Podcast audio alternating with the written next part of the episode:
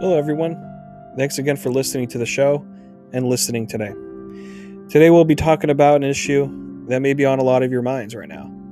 What does the post pandemic era look like? And really, what does normal mean anymore? We'll be exploring the economic, social, and political issues the post pandemic era will bring, and our hopes for the future. Our hearts go out to the families who have had loved ones taken by coronavirus and families who are suffering directly or indirectly from the impacts of coronavirus. It has truly been a difficult year. Anyway, we hope you enjoy, and again, thank you for listening.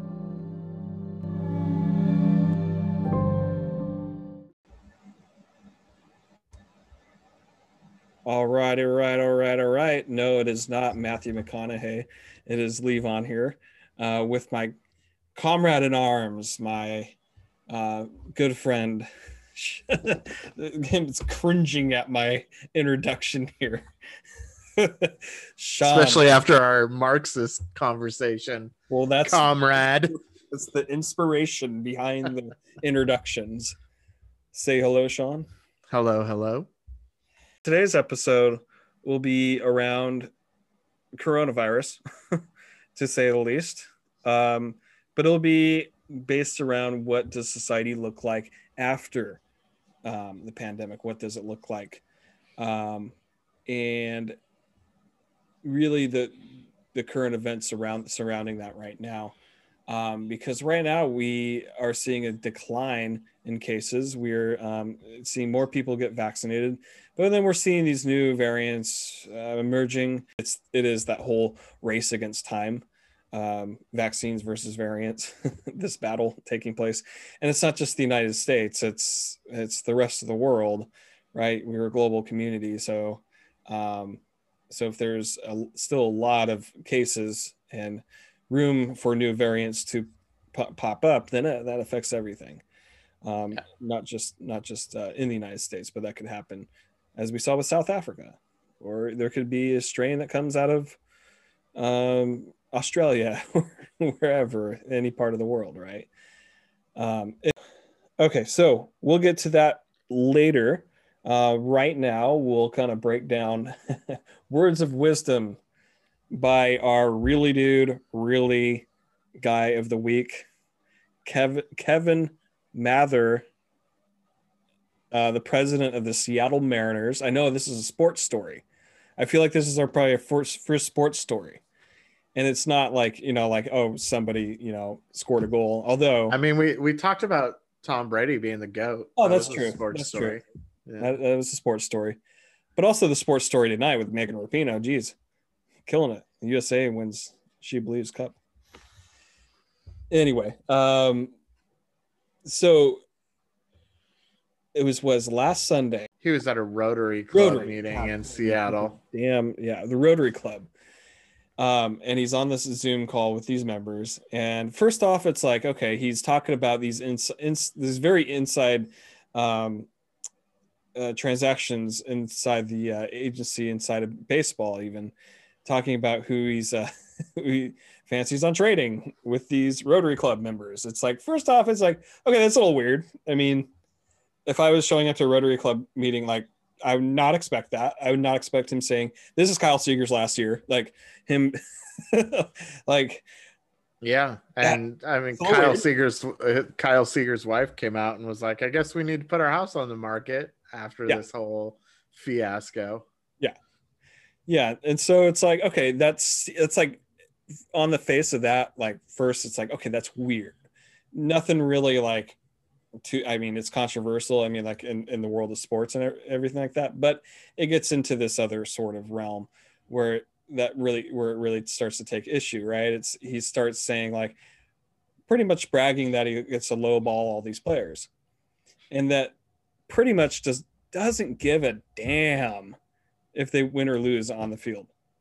It's like i don't care I don't care if the fans will still show up. Just give me the money. That's the that's what matters. Yeah, you know what I find interesting is, and this is really kind of a Seattle specific conversation. So, yeah, you know, for our fans in Sweden, uh, sorry, but um, We're like almost live, right? I was I, I was really taken back by the fact that we don't have a fan base in Seattle anymore because Seattle has sucked for so long. 20 years. And yet and yet he's so proud of how cheap he is. But I think more more to the point of our conversation is how how flippant he was about fucking over players, especially young players who haven't been called up yet, uh, and and how they can impact uh, their clock. Which I, you know, I don't understand all of this, but my understanding is that you know there's rules to how much a player gets paid their first three years, and then how arbitration works for the the second three years so those first six years are really in the league's favor or in the owner's favor uh, and then it goes to where it's a, player gets more control and so he's basically saying well we're just going to hold people out as long as possible yeah. so we don't start the clock um, so that we can get them for as cheap as possible as long as possible mm-hmm. and it is uh, just really disgusting in the end. Um, I, I think it what what it brought to my mind was honestly um, how do we get rid of owners uh, in professional sports and how how do you uh, create some kind of um, management uh, process within a clubhouse that is actually controlled by the players mm-hmm. because ultimately we show up to games we watch mm-hmm. games mm-hmm. for the players it's the players that produce the product uh, getting back to our marxist conversation right? The the players labor is what matters here. Uh, and we need to we need to cut out the the ownership. No white guy uh, that can't fucking throw a 20 mile an hour fastball or you know make it to the rim uh, or throw a spiral should be controlling the salaries of a predominantly uh, predominantly black or other uh, racial minority league right? Like and and that for me that's part of this is is the racial element. But mm-hmm. really uh, it also oh, shows that that the owners are are dicks right? They're capitalists and they're going to screw over the laborer. The laborer is the athlete uh, and it's time for athletes just to say you know what? No. And really even the consumer. Because guess what? Just like yep. just like like amazon just like you know all these other corporations well they're still going to consume it. It doesn't matter what i what i put out there. They're still going to consume it. Yeah. so there's that element as well. And yes you're absolutely right. It'd be it'd be incredible to see the players uh, you know have a stronger voice in in the say of the club and and the fans having a, an alliance like the sounders do they have an alliance membership um, where the fan is made up of fans but it'd be cool to see that of players as well. Um, you're absolutely right.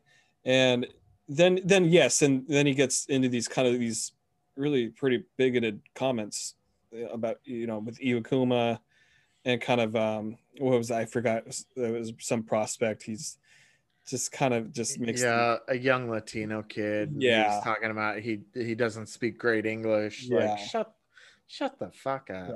and it's like he's saying this to these you could see his face he's talking to these members of the Rotary Club and he's like see you know do you know what I mean you know what I mean like it's like this yeah God and well, and Rotary clubs are famously white, mm-hmm. older, white, male, older, white, male, mm-hmm. right? Uh, I mean that that's that's who makes up the leadership uh, and the membership of most Rotary clubs. Uh, Seattle Rotary Club is actually pretty famous for being super progressive, though, mm. um, where Rotary as a whole uh, does not have uh, I mean, it's not the most conservative of the fraternities out there, if you will, uh, like Kiwanis and some of the others. Um, but it it's still really surprising that you would show up, especially to the Seattle Rotary Club, and think that this is what they want to hear. Mm-hmm. Um, uh, I'm sure some people were loving the gossip that was coming out. You know, who likes who and who doesn't like who, and you know who was pushing who into a locker, etc. Mm-hmm. Uh, I'm sure a lot of that was pretty entertaining, but to to go into a famously progressive club and start talking about who speaks good English, yeah, um, not that that's even good English, yeah. uh, and you know it, it really was just dumbfounding.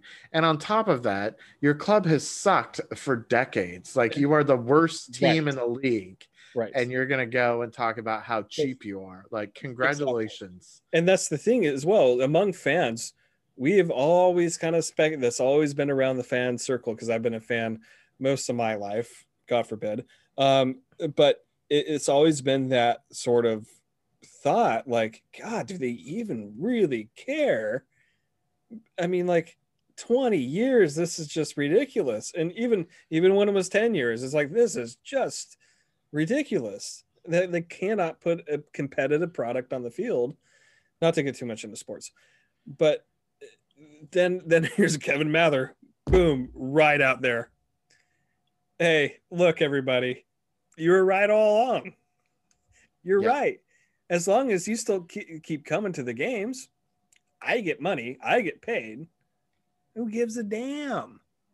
Well and you know one of the things that just blew me away in this is i've said for years that uh, the contract that we got with root sports the mariners got yeah. with root sports um, was one of the richest in the league um, and and pretty much the richest for the size market that we were in and he commented on that Mhm. and i really think that that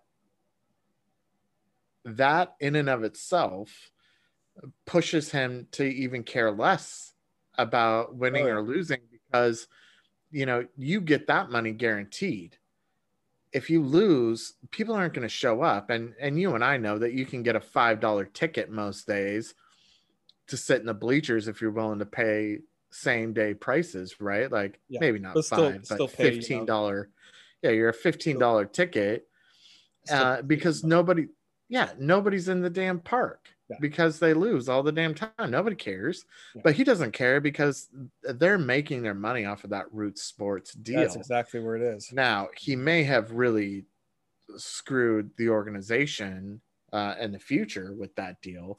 Um, but I, I think that that plays into it is they they don't care about who's in that stadium anymore. That that is not where money comes from in the league. Um, and and so And the thing is, well, the, the, the thing is that people when they do show up, it, it's people still spend money there, right? It's it's not like you're Well, gonna, not going to show up and buy a beer eh, or or a hot dog or whatever. People are still there's still there's still that value in it. That's why it's so overpriced, because yeah, there's less people coming in, but they're still coming, and they're still going to buy concessions and merchandise and oh yeah no they're there's still money in the in the stadium for sure but they don't they're not that's not where they're making the majority of their money Right. and there's people like you and i who are gonna who are gonna show up at least a few times a year Yeah.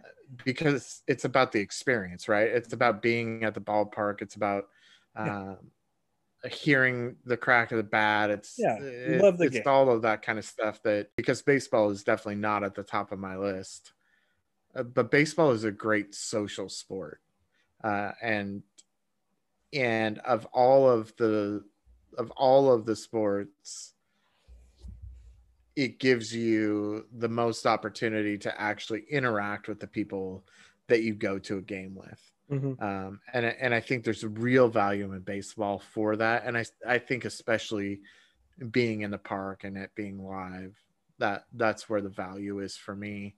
You know, getting getting to go uh, opening day with my nephews or spending my dad's birthday or whatever it might be. Yeah. uh, those kind of things are are special. Yeah. and, and really enjoyable. So yeah it is about the game that is true and you know Um, even if they do market to other clubs like the Red Sox or the Blue Jays or the Yankees, it's still even cool to go to those games, of course, too. Um, and you know, see the potential world champions because it's not going to be the Mariners. yeah. Well, and I think I think there's more recognition from from everyday Americans in terms of uh, just how wrong some of some of these systems are. Right, even the NCAA is mm-hmm. is is having to reckon with uh, the slave labor that they've mm-hmm. built a multi-billion dollar industry right. off of um, and, and at some point people are going to recognize that no matter how many college degrees you hand out the billions of dollars that these um, universities are making off the backs of young people of color primarily right um, paying them shit literally well you're not paying them at all. You're giving them a yeah. scholarship and maybe some room and board. Uh, no. Like yeah. no. That sounds a lot like oh fucking slavery. That's what it sounds like. Yeah. um, so it's just unreal to me uh, these systems and uh, we just we need to start addressing it. Yep. And it just kind of that reverberation of it's all these these systems that have failed are are um, the, the, people from the government to healthcare to, uh, to other facets of our institutions have failed us and that goes for sports. Yeah for sure. All right. Well let's transition to our main topic of the evening. Um, the coronavirus after the pandemic. Um, and I prefaced this kind of in the beginning variants versus vaccines, that sort of thing. Um, so yes, we have these new variants, and it's this race against time to get as much people vaccinated. Uh, Johnson and Johnson came out came were approved today uh, to with their single single dose uh, vaccination, which is that's that's gigantic. We always hear this term, or we always hear this question: When will things get back to normal? Never. yeah. So, and that's why I, I enter this with that question, right? So that's why I kind of maybe have maybe it's a silly question to ask, but this is what I have to ask with with this sort of topic. What what is normal? What was life like pre-pandemic? And I don't I don't even remember. Like, do you remember? Like, I mean, I, that, that's yeah, it's you know, it's an honest comment, but yeah, no, I yeah, I I really I really think that that's what people are trying to reference, and will will life get back to kind of a rhythm and cadence that we were used to?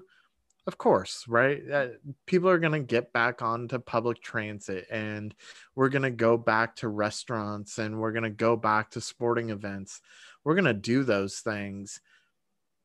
However, I, I think there's a, a really good likelihood that, you know, during flu season, when you're on public transit, people are going to be wearing masks. Right. And, and you this is something wonder, that, yeah.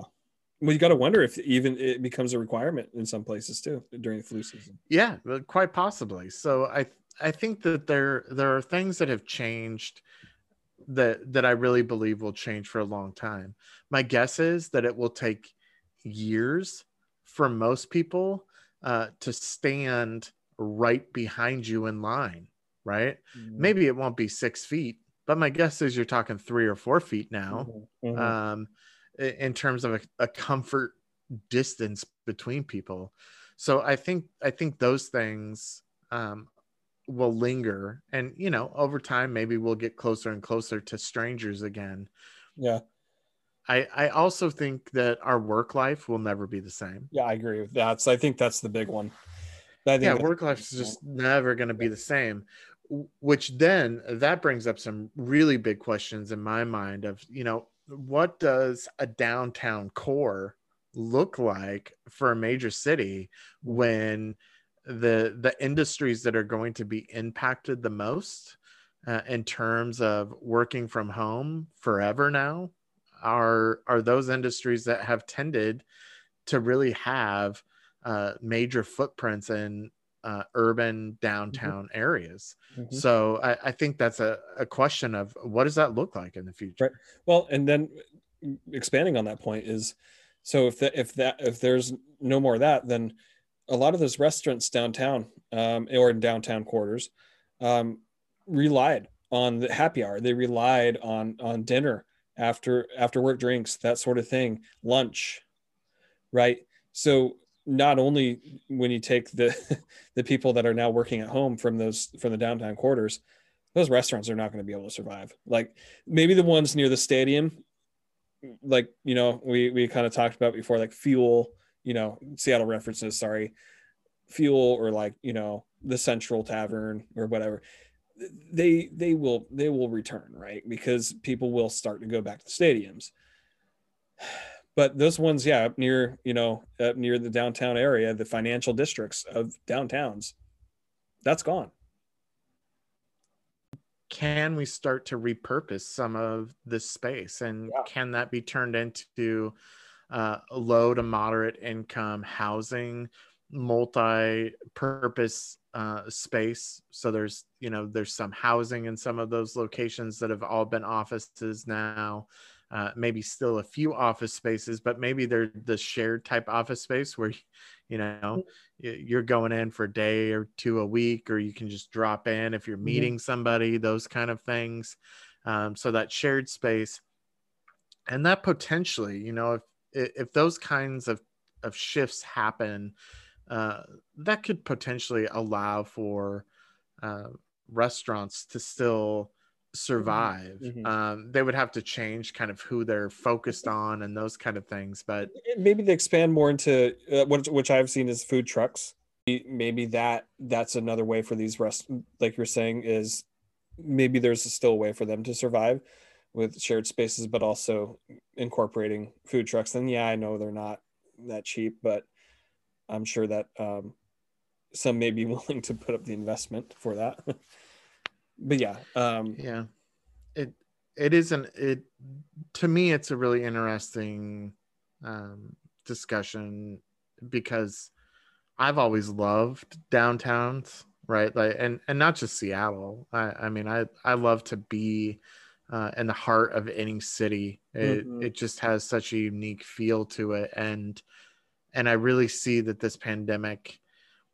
a- And not just the pandemic, because some of these things were happening prior to the pandemic in terms of um, retail space, especially dying, and and that was impacting downtown cores because a, a lot of flagship stores were were in downtown cores as well and so uh, with the death of retail um, and now kind of the the the death of office space if Mhm. you will or at least the death of cubicle life um, because that's really who's impacted by this right you now don't have to live in a cubicle you can just go into your uh, home office and Mhm. do the same work you were doing from your cube and people are happy and content with that Yeah. and so with the death of those two things uh, downtowns are going to have to reimagine themselves and and we individuals who love that downtown feel the vibrancy of it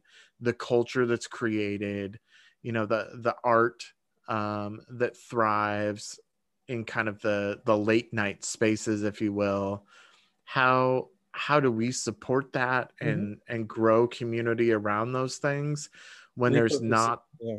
well Yeah. repurposing of roads right like kind of like vancouver has done vancouver bc where they they some of their or i think it's a stretch of their downtown um street is no cars um i believe it is buses though. But still um you're get hitting on that point where we could repurpose some of these roads into into you know i don't know gardens and parks and that sort of thing. And that's that's of course that's a, a very long process. But yeah absolutely you hit on that point there for sure. Yeah that for me that that's definitely one of the most interesting parts of of what normal looks like moving forward. And it you know normal it doesn't exist ever in my opinion yeah. um but, in terms of what what life looks like uh, i will be very interested in that i i yeah. think there's there's also questions around equity um hmm. and mm. the the fact that so many individuals who were already doing fairly well, right? Um, are the people that weren't really impacted financially through uh, the the pandemic. It it really was individuals who were in the working poor that were most affected by this, and so we've now we already had this huge, not just huge, just massive wage gap, right, or wealth gap in mm. this country, and, and that is only going to to expand over the next few years as we recover from the pandemic. And so how how do we really look at equity and how do we start to address those issues when the economy is not naturally going to solve that problem? Right. You know individuals like me I got wealthier through this period of time. I did I did not become less wealthy during the pandemic. I was able to maintain a full-time job. Uh, my partner was furloughed for one day a week for one month, otherwise maintained uh, full-time work we got stimulus cash during this process right so we we made more during the pandemic mm-hmm. uh, than in years previous. Mm-hmm. Um, so you know that that wealth gap I think is a, a huge issue uh, that's going to have to be really addressed, yeah. and it's uh, to me I, I think that will have a lasting impact that if we're we're not focused on it and i don't hear people talking about what are we going to do not just with this you know package that they want to push through right now in Congress, but what are we going to do long term to ensure that we're addressing that uh, equity issue moving forward? Mm-hmm. And, and that's something that's only been exacerbated through this process. Oh, yeah. Yeah, definitely so. Especially with the frontline workers, uh, uh, these you know peop- the people that are on the front lines. I'm, I'm talking like grocery stores and and and retail they have to go into work. They won't survive if they don't go into work. And there they are being exposed to coronavirus or what have you virus.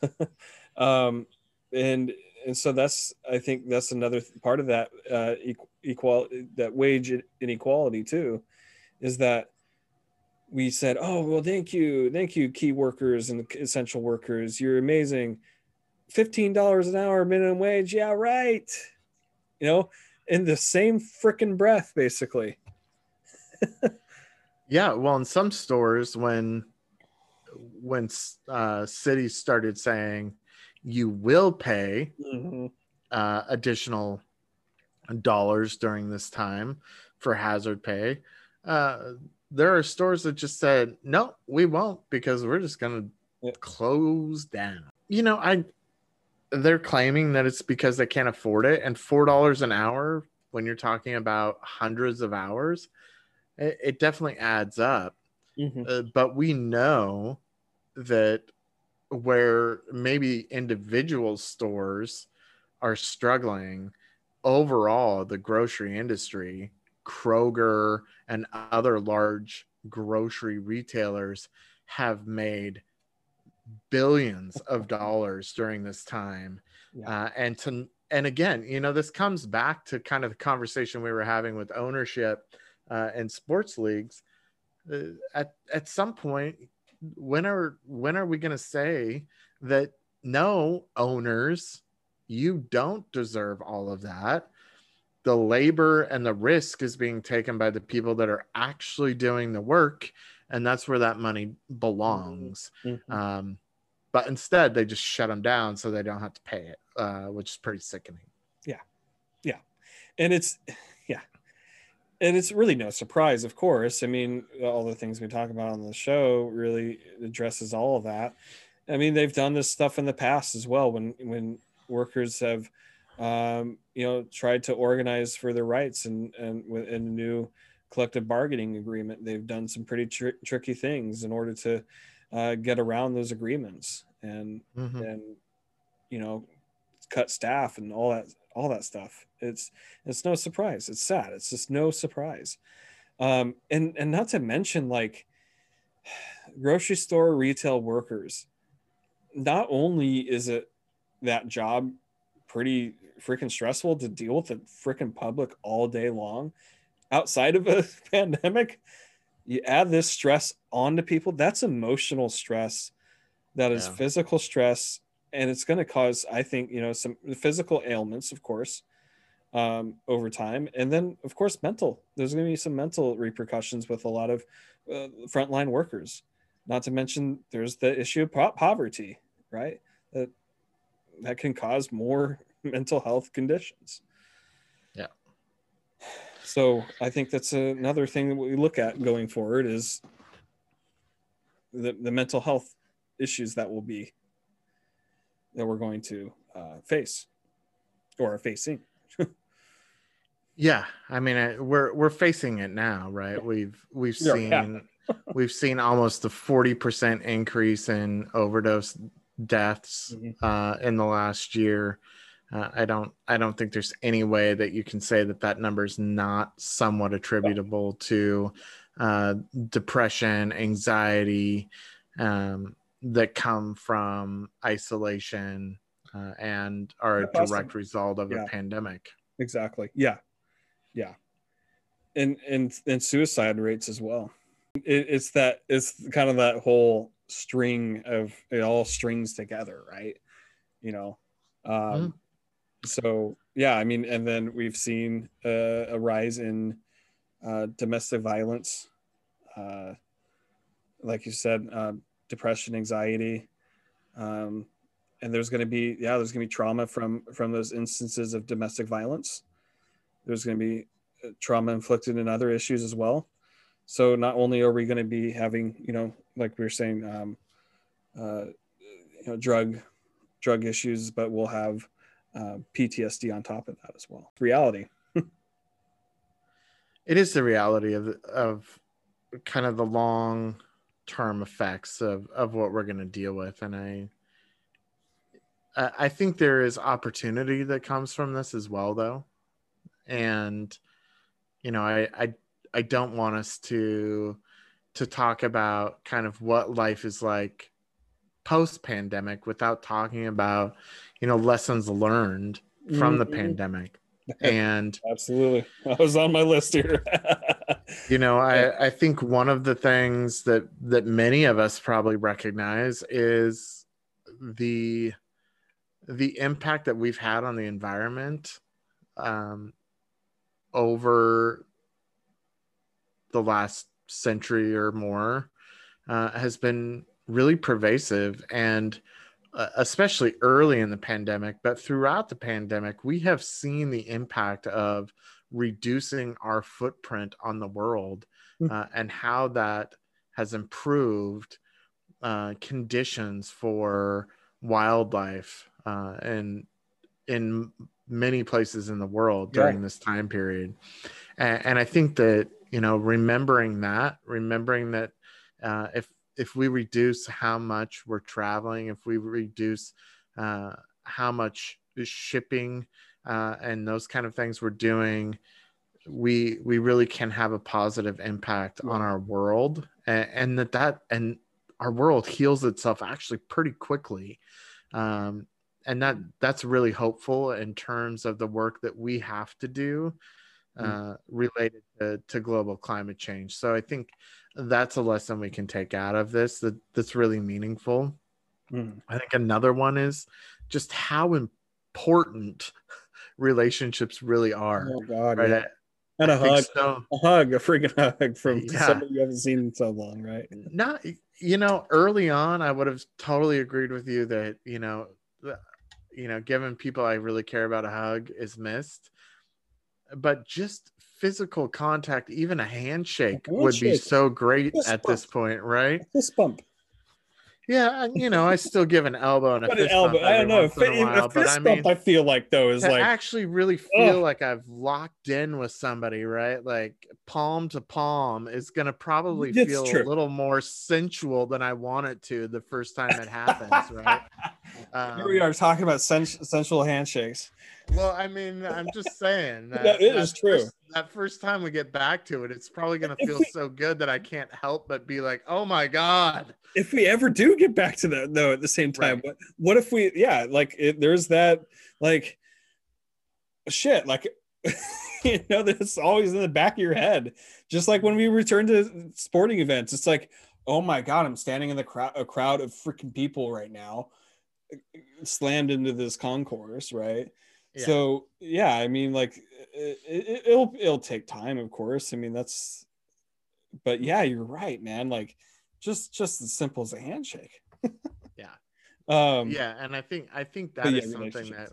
Yeah. we we have to uh, we have to to maintain um, that awareness Mhm. and, and i know for me i'm almost a year past seeing some of my family members Mhm. um, and and the family members i, I have seen uh, a lot of times have been in my garage right so that i can With- so i can be undercover but but Right. still at least get to spend time with them in an outdoor setting so i mean um Well, yeah, those yeah. kind of things Yeah, yeah. And it's like, yeah, it's like the family you see uh, that you were used to seeing so much, and it's like it, it you you get scared like that that this is becoming routine. It's just like it just feels like you're never going to be able to see them again because this just the way life is. And like you said, it's hard to imagine what things were like before. And then you just there's that anxiety as well of like, what if I never see them again? what if you know and and it goes to with with friends like you know what if we never get to you know hang out watch the seawolves win and share a moment together some you know at a, at a pub you know what if we never never get that again with some people and that just i think that that that plays on personally on my psyche and i'm sure it does for yeah for a lot of other lot of people, i think it does Mm-hmm. yeah my my 97 year old grandmother Mm. uh just uh, just beat coronavirus um Oh, wow. But i mean that that's a really touch and go emotional time right? To to know that she was was fighting that. She wasn't communicating well during that time period either. So that you know it enhanced fear and anxiety. Um so i mean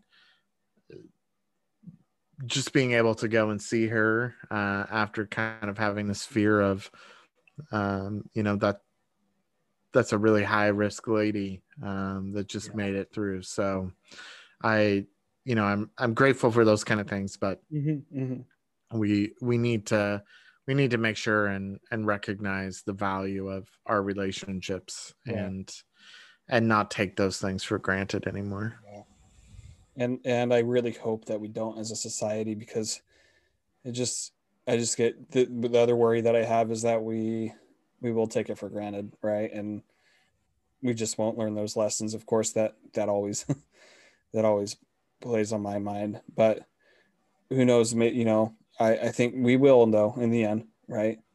I fear that we won't, but I think you know I hope that we that we will because I think that when that returns, when you're able to see see people again, um, th- those those first initial moments are going to mean mean a lot. Those first initial moments will you'll never forget those.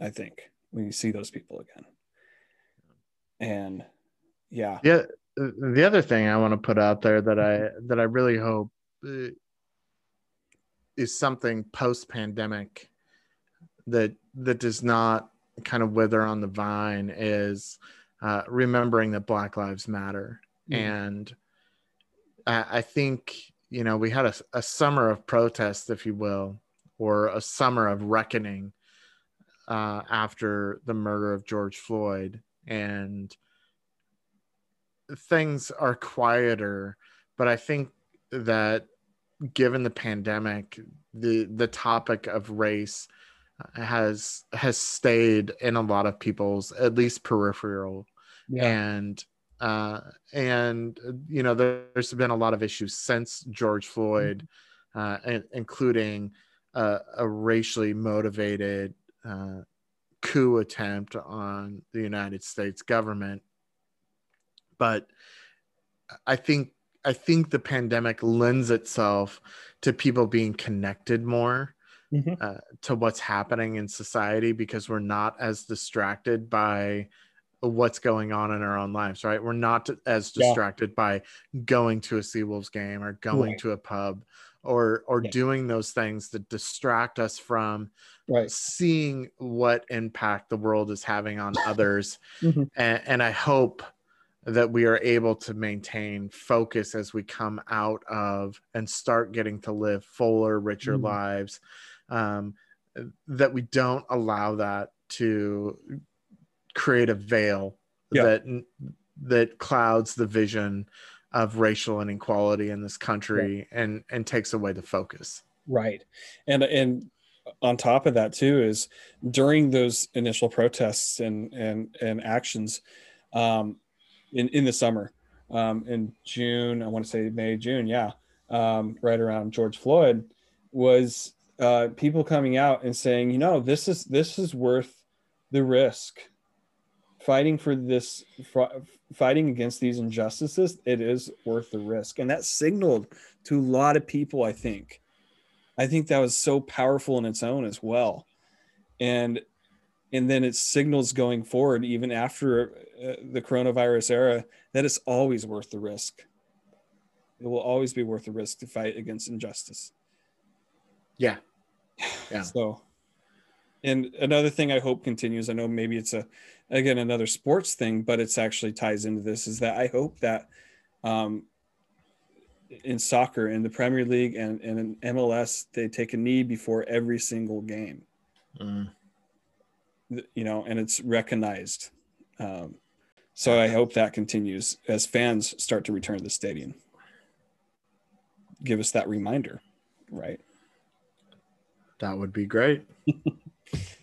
um, but also looking to the past, uh, the last time we had a sort of pandemic of this scale in 1918, influenza pandemic. Um, what changed after that, right? I think that's important to look back in the context of with history is what changed in society after that. And one thing I've I've kind of researched on, um, one of the big ones was the healthcare system changed healthcare system changed. I can't, I don't, can't bring up specific stats on it, but th- there is a, a, reformation in that with how hospitals um, operate and how people are treated. So hopefully that uh, will uh, be a true thing for us here too. Yeah, I have to believe that there's a day of reckoning coming for the uh, United States healthcare system and once again it's a system of greed a system that is based on the the wealthy getting wealthier and the poor uh, continuing to be poor and dying um, mm-hmm. and somehow we accept that and somehow we think uh, that taking care of each other shows weakness. I, I, I just don't even know where this comes from or what argument you can make. Um, it really is uh, sad to me, and I just, you know, I, I hope that that reckoning is coming, and I hope it's soon. Yeah. Yeah. Hope for the best. Hope for the best and I I think there there is there is hope. There is. As long as we are the ones, uh, as long as we are alive on this earth, we we can uh, be the change we wish to see in this world. Yes. Yeah, and you know, I, I am. I'm not always one. Um, well, I'm rarely one to pull out the the Bible, but um, I think when it comes to healthcare in this country, we we have to we have to start taking care of each other and really looking at um, the impact that that has on us as a community. And the the best lesson in the bible in my mind I, I get that many people have many verses that they go to but uh, for me uh, it's it's in matthew and I, I don't remember the actual like chapter because i'm not that far into the bible but um, it is it is the story where uh, Jesus talks about what you've done to the least of these, you've done to me. Mm-hmm. Um, and he talks about, you know, when I was hungry, you fed me. When I was, um, when I was poor, you you gave me shelter. Uh, when I was in jail, you visited me. Like all of these things, what you've done to the least of these, you've done to me. And, and I think that this is a lesson that uh, we as a society can take and uh, especially those who identify as Christian or individuals like me who would identify as a secular Christian mm-hmm. uh, who grew up with these lessons. Uh, Th- this is what Jesus was teaching us, right? Mm-hmm. Like, mm-hmm. um, if Christ was was literally godly or just a, a really cool activist doesn't matter. Um, what he was saying is let's take care of each other. And when it comes to our healthcare system like let's put a little christ in it right? Like uh, evangelicals please step up and and like walk the walk uh, in this situation and start taking care of the least among us stop using the bible as a weapon amen well shall we wrap up, wrap down. All right. Well, that was uh that was a heavy episode. That was that was a very that was a heavy topic that we covered. Um but I think it was super important that we covered it in the way we did uh today. And I hope that uh, you out there listening uh you know start you know thinking about those things. I encourage you to start thinking about those things that maybe uh, you took for granted before this and you know hold those things dear and and um, don't let go of them and be in these moments be in the moment even if the world is like this for however much longer you know still find some some joy in your life because there is you know you are special and you are on this world in this world and you are contributing something. So that's my little two cents at the end here.